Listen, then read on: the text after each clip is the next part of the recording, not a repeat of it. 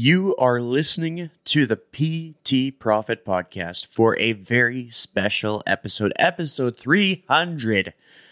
And today I will be interviewing Beverly, and we are going to be talking about client acquisition and time management for business success. Are you ready?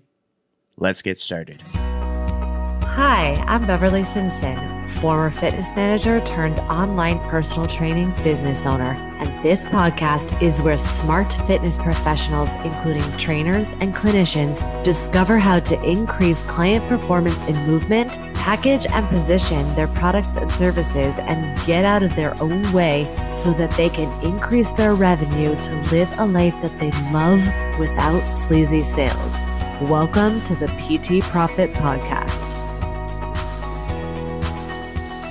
Welcome to a landmark episode of the P T Profit Podcast. This is episode three hundred. I'm Chris Little. I will be your guest host for this special edition. I was also your guest host for episode two hundred, so go ahead and check that out if you want to dive back into the vault of past episodes of the P T Profit Podcast. But today, we dive into the transformative journey of the last one hundred episodes since that one was recorded back in November twenty twenty-two. And we extract invaluable lessons for anyone passionate about growing a successful business in the health and wellness space.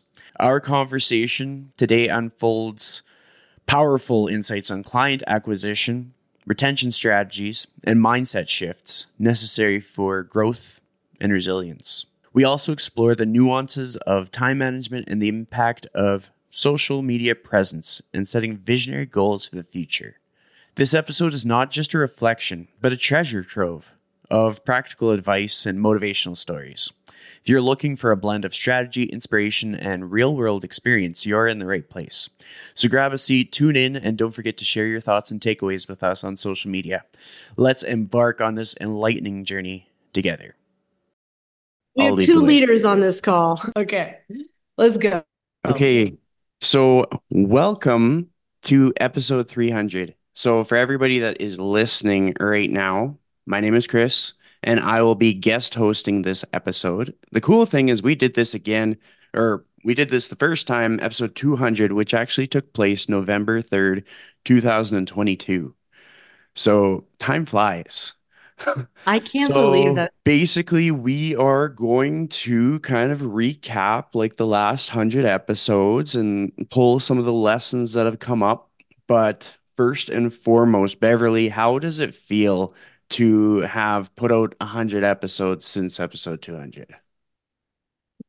I mean, it is mind-boggling to me that we have actually put out that much work. That means that there's over three hundred hours of outstanding, in my humble opinion, educational content out there for someone who wants to start and grow a profitable business in the health and wellness space. And honestly, someone asked me recently, they said, you know, if you weren't going to get paid to do this, would you still do it? And honestly, the podcast is a, is a reflection of exactly that, because we show up day in, day out, three times a week. Sometimes we take season or we take breaks, but we're showing up day in, day out, investing our time, energy, effort, and our money to help more people. And it's just... That is, this podcast is a reflection of that for me. That's awesome. Some of the things that I was kind of reflecting on as I was preparing for this episode was just kind of thinking about sort of what I'm hearing in the industry, what people are struggling with. And one of the things that I wanted to talk about was client acquisition and retention. So based on the conversations that you've been having with like accelerators and stuff, what would you say is like the most tangible piece of advice for someone who is telling you that they're struggling with client acquisition? When you say client acquisition, are you talking about that? Are we talking, where are we in the customer journey? Can you define that for me? So are we talking about paid paid lead acquisitions, or are we actually talking about they have said yes to themselves? Because when we look at business, we're looking at the customer journey from people, prospects, and purchasers. And everything that we're doing is going to is going to fuel that intention. So when you say client acquisition, are you talking about from prospect to customer? Are you talking about people to customer? I would say from people to customer. Okay, so what I would say in terms of tangible advice is, number one, let's get really clear on on these four things. Okay, now if you've known me for any amount of time, you're you're going to hear me say like four things, and then it's really fifteen. But let me see if I can really just style it into these four things. Okay, number one, first, it's going to come from the decision to be an authority based on your current level of expertise. One of the biggest mistakes and misconceptions that I see people go through on a consistent basis is that they're looking out into the space and they'll make decisions based on the current audience that they have, based on what their colleagues are doing, and then based on their their feelings of never being enough or feeling like they're an imposter. And then they make decisions from that place and they'll go and survey their audience. Well, what do you want to hear from me? But that's like asking your kids, what do you want to eat for dinner tonight? And they're going to tell you mac and cheese all day long, every single day. So first, your decision to be in a, your, your ability to be an authority first starts from the decision to be one, and you get to live in the and, meaning that your level of expertise can continue to grow.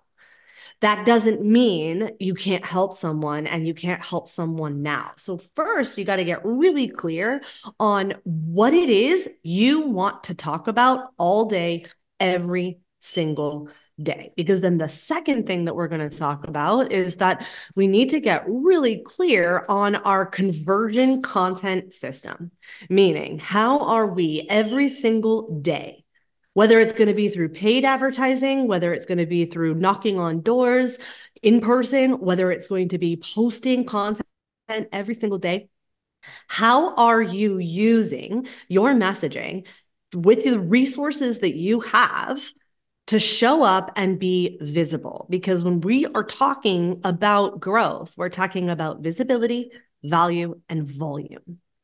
And your content conversion system is going to give you the opportunity to be visible and to pro- provide value, and it gives you the volume that is required to grow, whether you're growing audience or people, whether you're growing prospects, people walking into your store, or you're growing actual customers.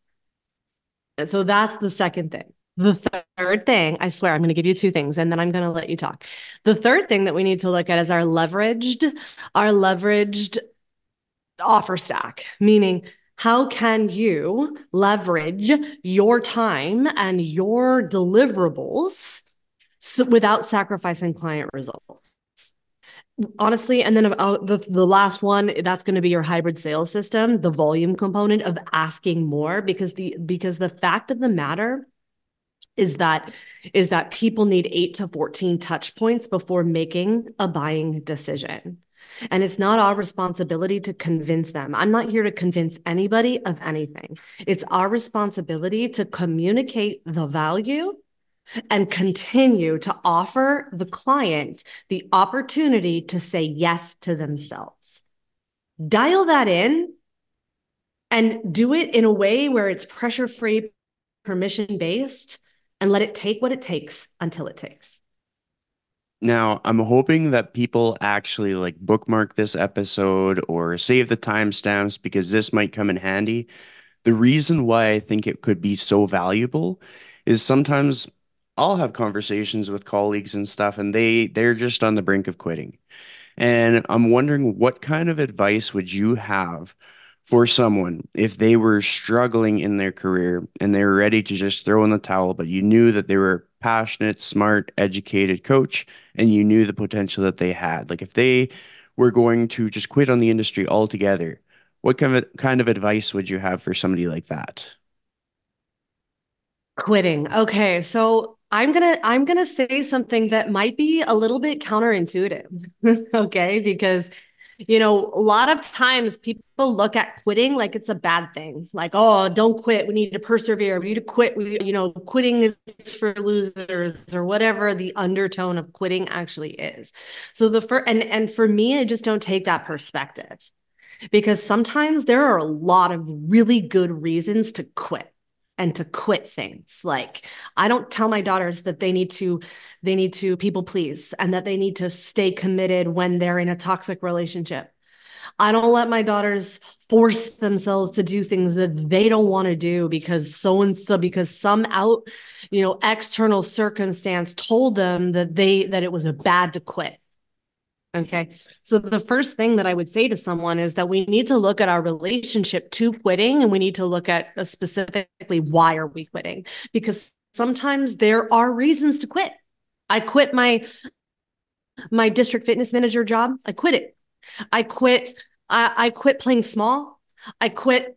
I quit, you know, trying to please everyone on the internet and try to, you know, build a community of people that like me. And instead, I started to really communicate to the people who needed to hear, who, who needed to hear from a loving place what their potential needed. Okay. So sometimes, number one, we need to just really look at our relationship to quitting and recognize the things that, like, maybe, maybe it is time to quit. Maybe it's okay to quit. Okay. That's number one. Then number two, what I would say to someone is, is we need to really, you know, when we have those feelings of quitting, there's two things at play.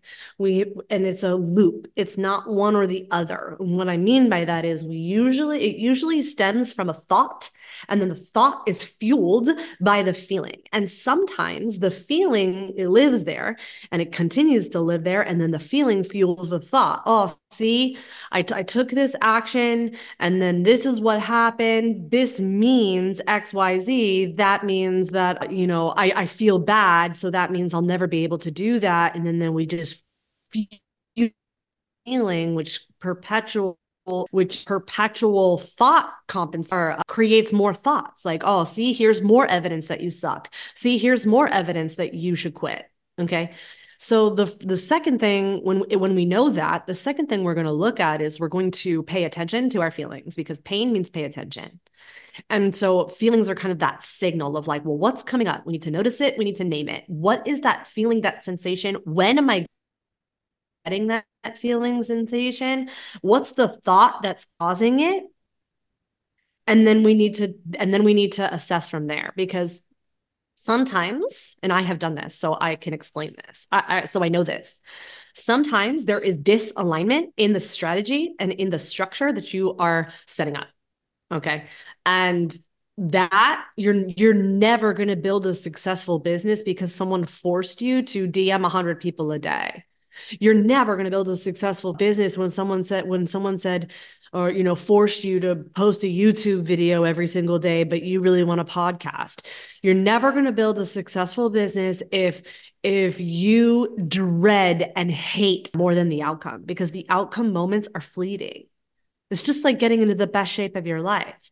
If we don't enjoy the process, we're never going to do it. So number two, you have to really be honest with yourself. What is in alignment with what I am willing to do? And then number three, you need to ask yourself, are we talking about uncomfortability? Because what you need to do in order to get to your next level is going to require something different, whether it's different action, whether it's a different perspective, whether it's a different identity, it's going to require something different. And change is also going to require uncomfortability. And you have to get okay with being uncomfortable, because if you're not, then we're not going to change. Your brain won't let you. Your brain's way of being is homeostasis. That's why we'll sometimes live in acute trauma all the time, because there is safety and comfort in the chaos. Okay. So number two, you need to, or so three, you have to identify is, are we talking about something that's uncomfortable, or is, is it not in alignment? And then number four, once you are, you've really identified that for yourself, okay, the last thing I'll say is that, okay, so then, you know, once you've kind of noticed those feelings, you've really identified what's causing you to want to quit. And it's really just because there's some dis-ease or some disalignment, or, or you need to move through uncomfortability. Then the number four is to just make a decision. And then go all in on the decision that you're making, and then work within the constraints and capacity that are available to you. So what I mean by that is, if you are wanting to quit because you are nowadays and you're just feeling completely bogged down by the perpetual, you know, cycle of, of trying to generate new people and new prospects and new and new customers, then likely you have one of, you're missing one of the four systems that we just, that we talked about, you know, the leveraged fulfillment system, the conversion content system, hybrid sales system, and then your emotional regulation system. You're missing one of those. One of those is just not dialed in. And then, or, or we are, you know, and likely sometimes the mental load is way more expensive than we're giving credit. And there's attachment there. So, I mean, so many things could be happening in system number four, the emotional regulation. But regardless, once you identify those constraints of like, hey, this is my capacity, I'm going to work nine to three. It's going to be focused. These are the tasks I'm going to do in the context of the goal, and then let it be what it's going to be without attachment. Then, then it, that will help.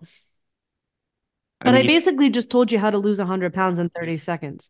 Well, like, there's so many takeaways from that, and like that kind of dives deeper into sort of like creating a more self-aware person, but then from like the perspective of like how a person's building their business and how they're communicating everything within their business, whether it be with like their team or with their clients. What would be your most just easy to comprehend communication advice for people when it comes to their business? So for me, if it was one thing that you're going to focus on, we're going to look at the eighty twenty rule. Now we hear this a lot. What is it? It's the Pareto principle. Is that what it is? What's it called? I can't remember, but I, I always just think of it as the eighty twenty rule. Okay. Which is, and we hear this a lot in nutrition. Okay. It, the context and the principle also works for business. And when you're thinking, when you're breaking it down, eighty percent is the offer itself to the person it's for. So spend forty percent of your time communicating that the value of the offer is so irresistible, it will sell itself. Look at the grocery store. Do you see anybody standing by the avocados being like, come get the best avocados of your life, two for one? No, there's no persuasive, tricky messaging, any of that. No weasel phrases, none of that. It's like, this is the offer. Do you want it? And then the other forty percent is, who is this offer for? That's it. If you focused on those two things and only those two things consistently, then you can you can get your business to at least the first ten K. But my per, my philosophy is that if you hit ten K, you can hit fifty and most likely one hundred, as long as you have those systems dialed in. If your fulfillment if your fulfillment system is dialed in and you're not working in the red, because most coaches work in the red, you can get your ten K a month to one hundred.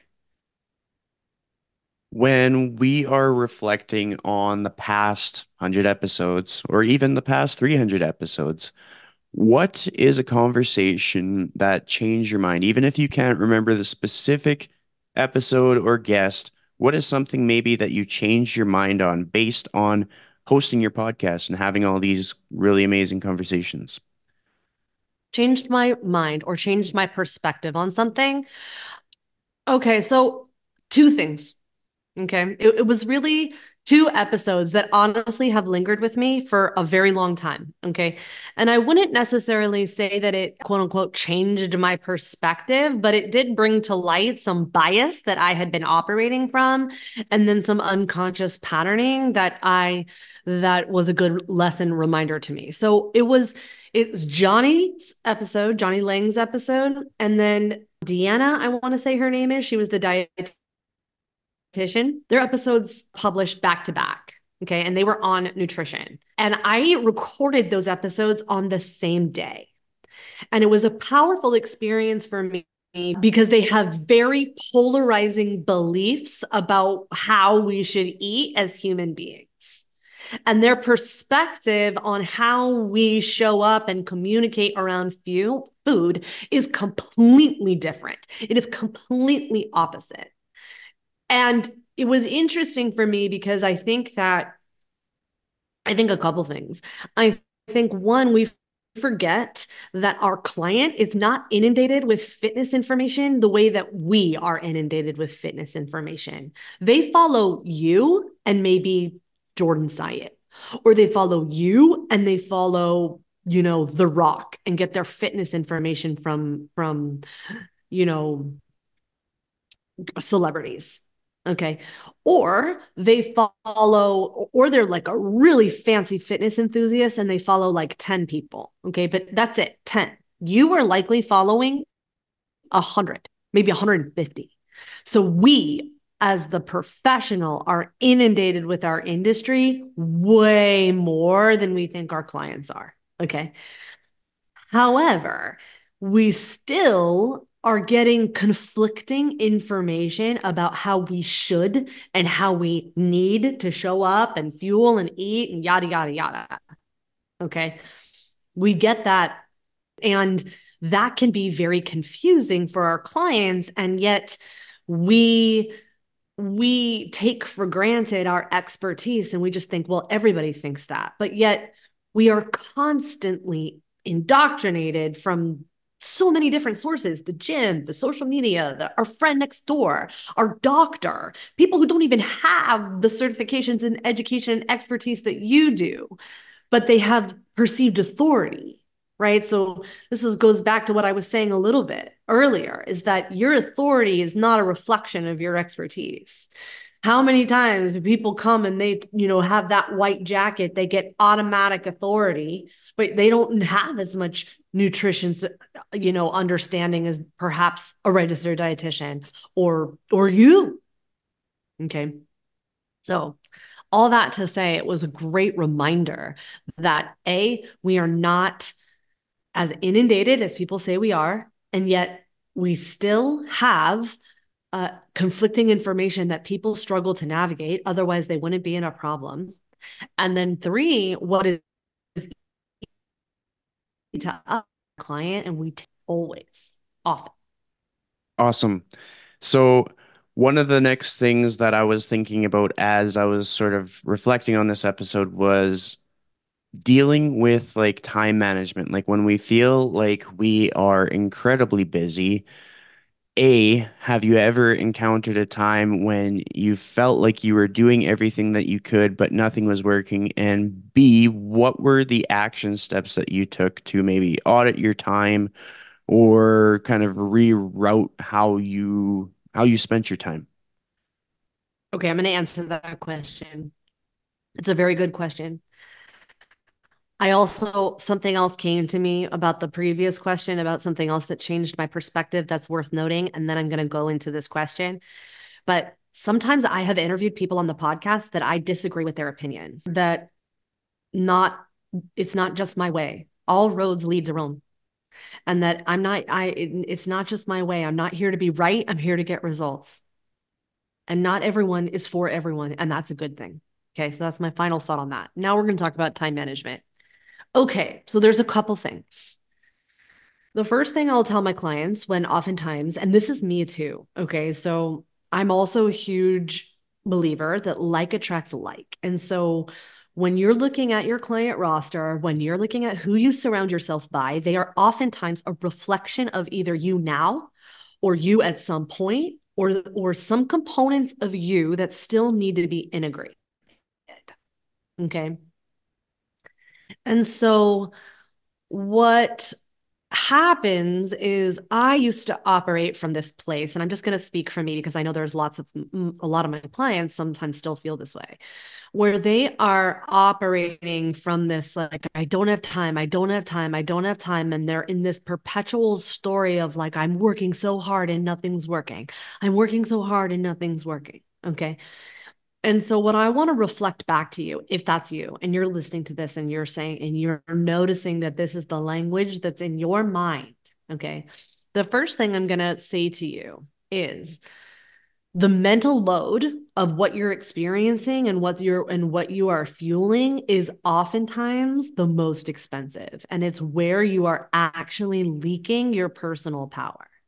Because the difference between the people who are successful versus the people who continue to struggle is not the strategy. It's oftentimes not even the circumstances, meaning everyone starts and has different levels of accessibility and different access to skill acquisition, acquisition, different levels of speed when it comes to skill acquisition. And I'm not here to tell you that any of that is fair or right. I am here, though, to say that it is what it is, and you're either going to fuel your fears and fuel your, your problems or possibilities. It's this concept of you can have your dreams or you can have your reasons, but you often, you often cannot have them both at the same time. Okay.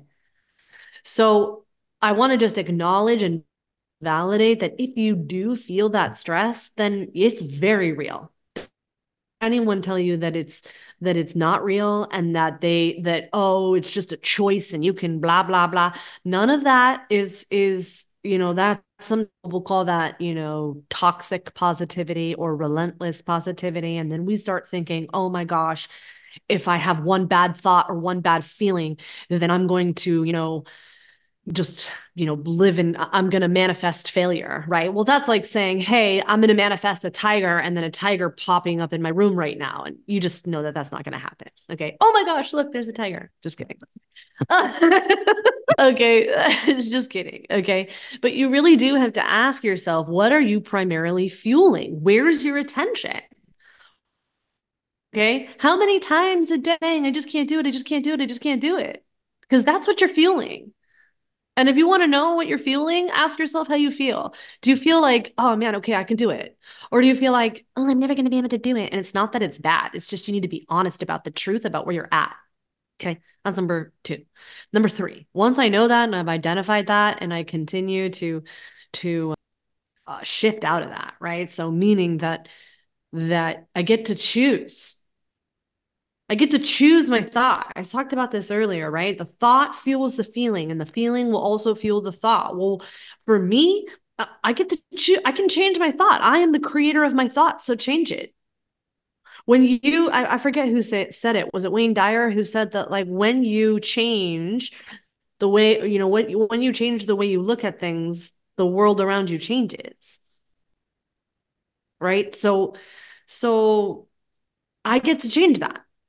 Okay. So that's number, that's number two. Okay. Is what is, or, you know, what is the emotional expenditure that I am spending out and, and putting out into the world? Because if I'm trying to protect myself by like going into every call thinking, oh, no one's going to buy, what do you think you are subconsciously putting out into the world? Yeah, I know it's coming from a place of, of, you know, I want to protect myself, but when you operate knowing that there's protect you. You don't need protection. You have your boundaries for how people can connect and communicate with you, but you don't need protection. You just need to show up and invite people to say yes to themselves. That's it. Okay. So once I've kind of identified that, then I'm going to identify my constraints. What are my constraints? So for me, here's my constraints. I, my kids, well, first of all, my husband works eighty hours a week. I mean, he goes to work and then I don't see him for four days. So I'm essentially just me and, and two kids, okay? And so I have nine a.m. to three p.m. every single day of focused, uninterrupted kid time to work. That is my constraint. So that's where I put all my coaching calls, all my sales calls, all my trainings are within there. That's my constraint. And so I want you to identify what your constraints are. Okay. So when you know what you have, then we're going to do a time audit, just like you would have your client do a food audit, whether they're counting calories or not. We cannot change what we are not present to. So get present to what it is that you are doing every single day, fifteen minutes, write out the tasks. What are you doing? And then we need to Eisenhower it, Eisenhower box it, meaning we need to prioritize and identify what needs to be delegated, automated, or deleted, at least deleted for now. And then prioritize the tasks that are actually going to move the dial to building the business. Working on your About Me page and working on your sales pages and working on your landing pages, that's not going to be what generates money. I sell a ten thousand dollars program without a sales page. That's not what's generating revenue in your business. My seven dollar program has a way better, more fancy web, you know, web page or sales page rather than my ten thousand dollars program. Okay. So people get bogged down in the weeds and in the details that are actually working in the business, not on the business. I think I said that right. Is that right? Yeah. Yeah, I think so. Yeah. So that ties into something else that I think comes up for a lot of people. And it seems that no matter how often that they hear it, it still bothers them. And that is their social media presence or like the size of their audience. And they're thinking like they can't do something because maybe they have seventy followers, or they can't do something because they don't have a thousand followers. And I know that they can do things, and you know that you, they can do things, but how can you kind of make it clear for them that they're ready to to start their business or work on their business where they at where they are at right now with their with their presence online? Okay, so there's two things at play here, okay? And I'll I'll share a personal story because I I too have experienced this, okay? And the first thing is that what happens when I hear things like that is that we're operating from a misconception that if I don't have followers, I can't make money if I'm trying to build online. Okay. But that's like saying I am going to fill up this bathtub of water without plugging in the drain. Okay. And then like, why is the bathtub not filling up? Okay. Most people are focusing on popularity metrics and not the profitability metrics. You cannot take likes, comments, shares, and all those things that people say online to the bank. I can't go to the bank and be like, hmm, I want to deposit my thirty-six likes on my reel today. No, that's that's not what gets you paid. Okay. This is also why I have such a like thorn in my side about build and know, like, and trust, because what people are really talking about is the ladder of believability. But what happens to so many heart-centered, smart coaches who really don't want to, who really don't want to hurt people and harm people is they're like, let me just get you to like me. And then maybe if you like me enough, then you'll buy from me. And that's just not how people make a buying decision. And if you don't believe me, I want you to look at whatever device that you're listening to right now, whether it's your computer or your phone, and tell me who's the C E O. And even if you do know, does whether or not Tim Cook eat tacos on Tuesday, did that influence your buying decision? Probably not. And that cost you multiple thousands of dollars. And if you're like, well, I knew that it was Tim Cook, and I also knew that it's Steve Jobs that founded the company. Okay, so then tell me, what is Apple's mission statement? Do you know that? Probably not. Okay, so it's just not how people are making a buying decision, and yet we But so much focus and emphasis is on building these deep relationships. And I'm not saying relationships don't matter. Okay. So don't twist my words here. They do matter, just not to the extent that people think needs is needed to, to run a profitable business. Half the time people will, will purchase products all the time and have no idea who works there, no idea who the C E O is. Like, that's just not how we make buying decisions, even from personal brands. Look at Nike. Who's the C E O? Okay, so with that said, okay, with that said, what we really are looking at because you asked me, well, what, you know, what are the profitable metrics versus the, the popularity metrics? Because when someone comes into my world, we have to set up the back end. This is that fulfillment leverage system. This is that hybrid sales system. This is that eighty twenty rule that we were talking about. Okay. And so, and, and we do need to connect with our, our audience. We connect with authenticity. We connect with a deep desire to serve, and we value what we bring to the market space. And you get to be paid for the value you bring to the market space, and you are not your job. You are not defined by, and your worth is not defined by what you do. Because if you are operating from there, you will never feel fulfilled, and it will never be enough. Speaking from someone who saw forty grand in her bank account, I got down on my knees and started bawling because I thought, when will it ever be enough? Because if you can't handle what's happening right now as you go after two K, ten K, what is causing you to think that you're going to be able to handle it when you hit one hundred K or one hundred thousand followers? Okay. And so when people come to me and they say, listen, and this has happened to me multiple times, I take screenshots of it so that I can demonstrate and show my clients this, which is, you know, why should I, I don't want to be rude or mean, but why should I believe you? You have two thousand followers. And I'm like, well, then you're looking at the wrong numbers. Why don't you look at my bank account? Okay. So that's number two. Uh, and, but, and, you know, then people will ask, well, when does it matter? Well, it matters when you're getting into the scaling component, but your audience and people who are potential customers are not a reflection of your followers. Okay. Your audience is combined by your network, who you have access to. You get to borrow authority. Think about your referrals. This is why collaborations can be so powerful. Borrow audiences. You could borrow, you could borrow other people's money to invest in your business so that you can have your work leverage for you, like meaning, you know, paid lead acquisitions, which is what we teach. And then you have, you have, you know, your email list, your listeners, your podcast.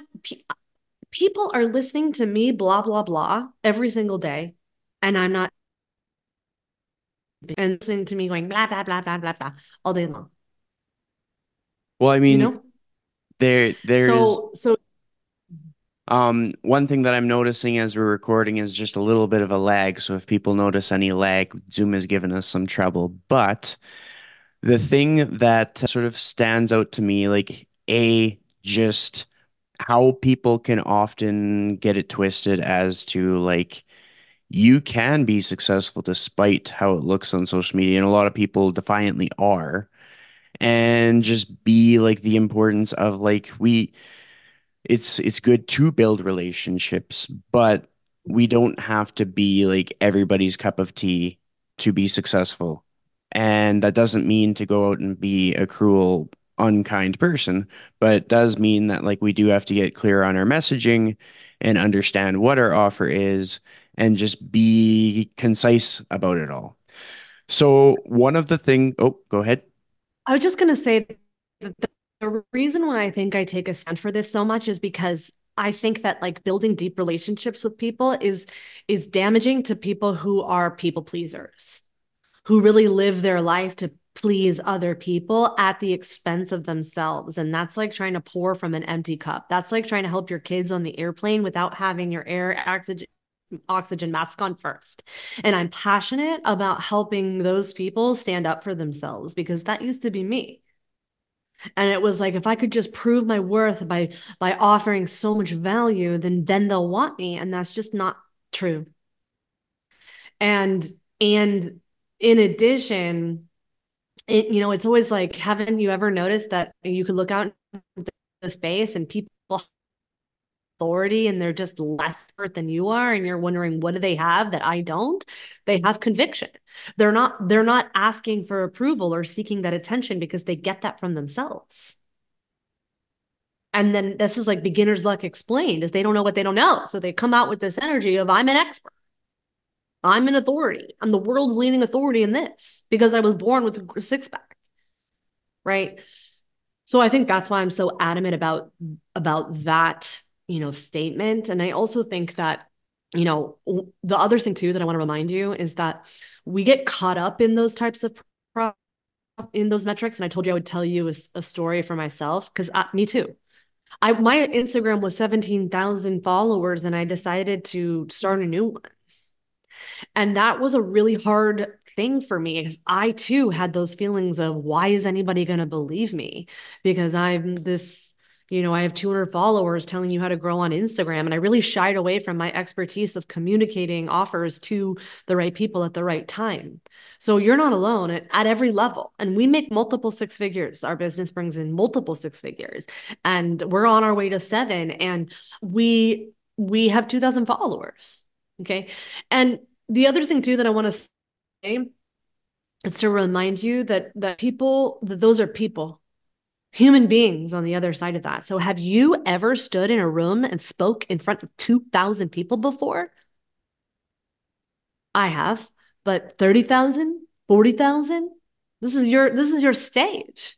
And likely if you are really looking at the revenue numbers that you want to make, you don't need thousands of people. You probably need ten to one hundred, maybe one thousand if you were trying to hit ten million. But those people are already there, because there are people on the other side of those profiles. Absolutely. And I mean, if nobody has ever tried like the whole like visualization of what that volume of people looks like, like it's a stadium of people, or it's like a conference center worth of people. And it really reframes things when a person has like maybe nine hundred followers and they see what nine hundred people look like. And maybe they are looking at like how many people engage with their posts, and they imagine fifteen people following them around, everything that they do, everything that they say, liking it. So I think that's an important thing for people. To keep us on track for time, I have one more question for you. We're heading into a new year, twenty twenty-four. I know that you are a very structured, planning, goal-oriented person. But with that said, what are the steps that you take to prepare for a fresh new year? I love that. I love that you're asking me this too, because I am getting ready for the accelerators. And I think I haven't talked to you about it yet. I'm going to, I think I'm going to ask my formula people to come and do a goal setting, intention setting workshop on the twenty-ninth of December, so that we can like really set up, up for success. Now, some of my accelerators, they get one-on-one. So some of them we've already done, but I think it's important before we even go into the profit planning. I really think it's, it's three steps, and I'm going to carry you. So accelerators, get excited. I'm going to carry you through these three, these, these three steps to actually hitting the goals. Okay. Because I think what happens to a lot of people, this happens to your clients when they, they are trying to, you know, change their behavior. We have to look at humans and how we actually function. And I got this from an adaptation of the log- logical level by Gregory Bateson, which was later to later adapted by, uh, ooh, I always get them confused, but N L P founders. I always get Robert Dilts and Richard Bandler mixed up, but, and there's another guy. But anyway, the founders of N L P, okay, they've adapted this to make this a pyramid. But what I have recognized is that it's really a loop, and it's a circle, a vicious cycle or a virtuous cycle, where people take action.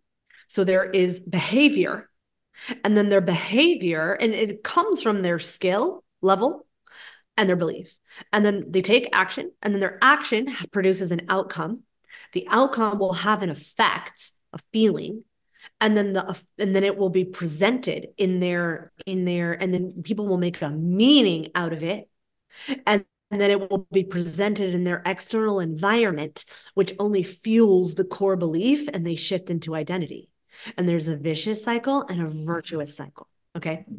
So what that would look like in a vicious cycle is, let's take healthy and fit, because, you know, new year, new, new you, right? Like, they have this core belief that it's not possible for them to lose weight no matter what it is that they do, based on their skill level, their thought. They're like, no, no, I'm going to change that. So they take action. I'm going to do keto. And then they do keto. And then the outcome that they get is like, they lose weight, but then they gain it all back. and more. And so they feel like trash. They just, I'm like, I'm a lo-, they, they feel like absolute garbage about, you know, I just, I, I, this, I, I'm not sleeping. I'm like all these tangible feelings of what, the, of what the outcome produced. So then they make it mean something. Oh, that means I'm not disciplined enough. That means I'll always be fat. This means I'll never be able to get into shape. This means that keto doesn't work, or maybe I didn't do keto hard enough. And then they look in their external environment. See, because my clothes don't fit and it fit the first time. See, oh, Sally's doing keto and it worked for Sally. So it must be me. I'm the problem. So this means that I'm just never going to be healthy and fit. And they repeat this vicious cycle over and over and over again. So the reason why people keep falling off the wagon is because they're not shifting their identity. They're trying to change one component of the vicious cycle without looking at the entire cycle. And then they stay there. Okay. We do this as well. We are all humans do this. It doesn't matter. We're ha- a human having a human experience, and we all do this. And I see this, people do this inside their business. Okay. So, so what we're going to do is the first thing we have to do. And so it's kind of like this experience of evidence is a double-edged sword, because we get this informed pessimism because of our actions and outcomes and meanings that we've made. And then if we stay here, we're going to stay in this vicious cycle and run the risk of being in the valley of despair. And the only way out is through. So, so we have to press that reset button. Every moment is a new opportunity to shift your perspective and your identity. Can you go outside right now and point y- yesterday to me? Where's yesterday? I'm looking for yesterday and I'm looking outside. Can you show it to me? No, it doesn't exist. Can you show me tomorrow? No, it doesn't exist. The only thing that exists is now, right now. So what we're going to do is the first thing is we need to close out twenty twenty-three. So we have to write out all the wins and all the things, perceived failures, all the things that didn't go well. And we need to, to alchemize that. That's going to be step one. Okay. And then step two is that everything is rooted in a vision. You know, when you go back and you look at any, any spiritual text, any ancient text, whether it doesn't matter your religion, it, none of that matters, but all of you, everywhere that you can point is, you know, you're going to hear spiritual teachers, Buddhists, Jesus, Confucius, it doesn't matter. All talk about without vision, they'll perish. And so if your dream and your goal is not rooted in a vision, then what makes you think you're going to do it? You're not, because you, you just won't. So what is the vision? So then we need to get clear on what the vision is. And then we have to put it in our body, audio, in our, in our, in our kinesthetically and, and visually, so that we're always pointing towards that North Star for the entire year. And then step three, we can profit plan. Because if we try to profit plan without the vision and without alchemizing it, then you're just going to end up being in a perpetual loop over and over and over again, and running the risk of making emotional decisions instead of data-driven decisions. And as you begin to scale, your team needs the vision. They need the reason, because people are not working for money. They're working for the vision. Did that answer that, the question? That was profound. And I think that's a perfect way to wrap up the episode. Are there any parting words that you'd like to leave with your listeners on this, the three hundredth episode of the P T Profit Podcast? You know, I think for me, as we're going into twenty twenty-four and as we're starting to grow our visibility and, and, you know, helping more people, it, it has been very powerful for me when people slide into my D Ms and they're like, I love this episode. This was so good. It, you know, it really helps fuel us to know that what we are putting out there for you is serving you. And, and while it feels like I don't want to bother her, I don't want to bug, bug us, it really helps us help you and help more people. So share with us your big takeaways, things that you want us to go deeper on. And listen, if something came up for you and listening to this episode, like, let's look at it. Let's talk about it, because those are your, oppor- those are your mirrors. Those are your opportunity to really look at yourself and look at, you know, ways that you can grow as you're going into twenty twenty-four. And as always, do us a favor, leave us five stars, give us a quick review. This helps us help more people. Thank you for listening to the P T Profit Podcast. If you like this episode, chances are your friends will too. So it would be a huge service to us if you would please leave us a review and share with your friends on your social media channels. When you leave us a review, be sure to take a screenshot of it and email that screenshot to my team at info at b simpson fitness dot com. And we'll send you a very special Instagram podcast that will show you how to create compelling content so that your ideal clients come to you and you go from wanting clients to a wait list of clients ready for your services. Thank you so much for listening, and we'll see you on the next episode.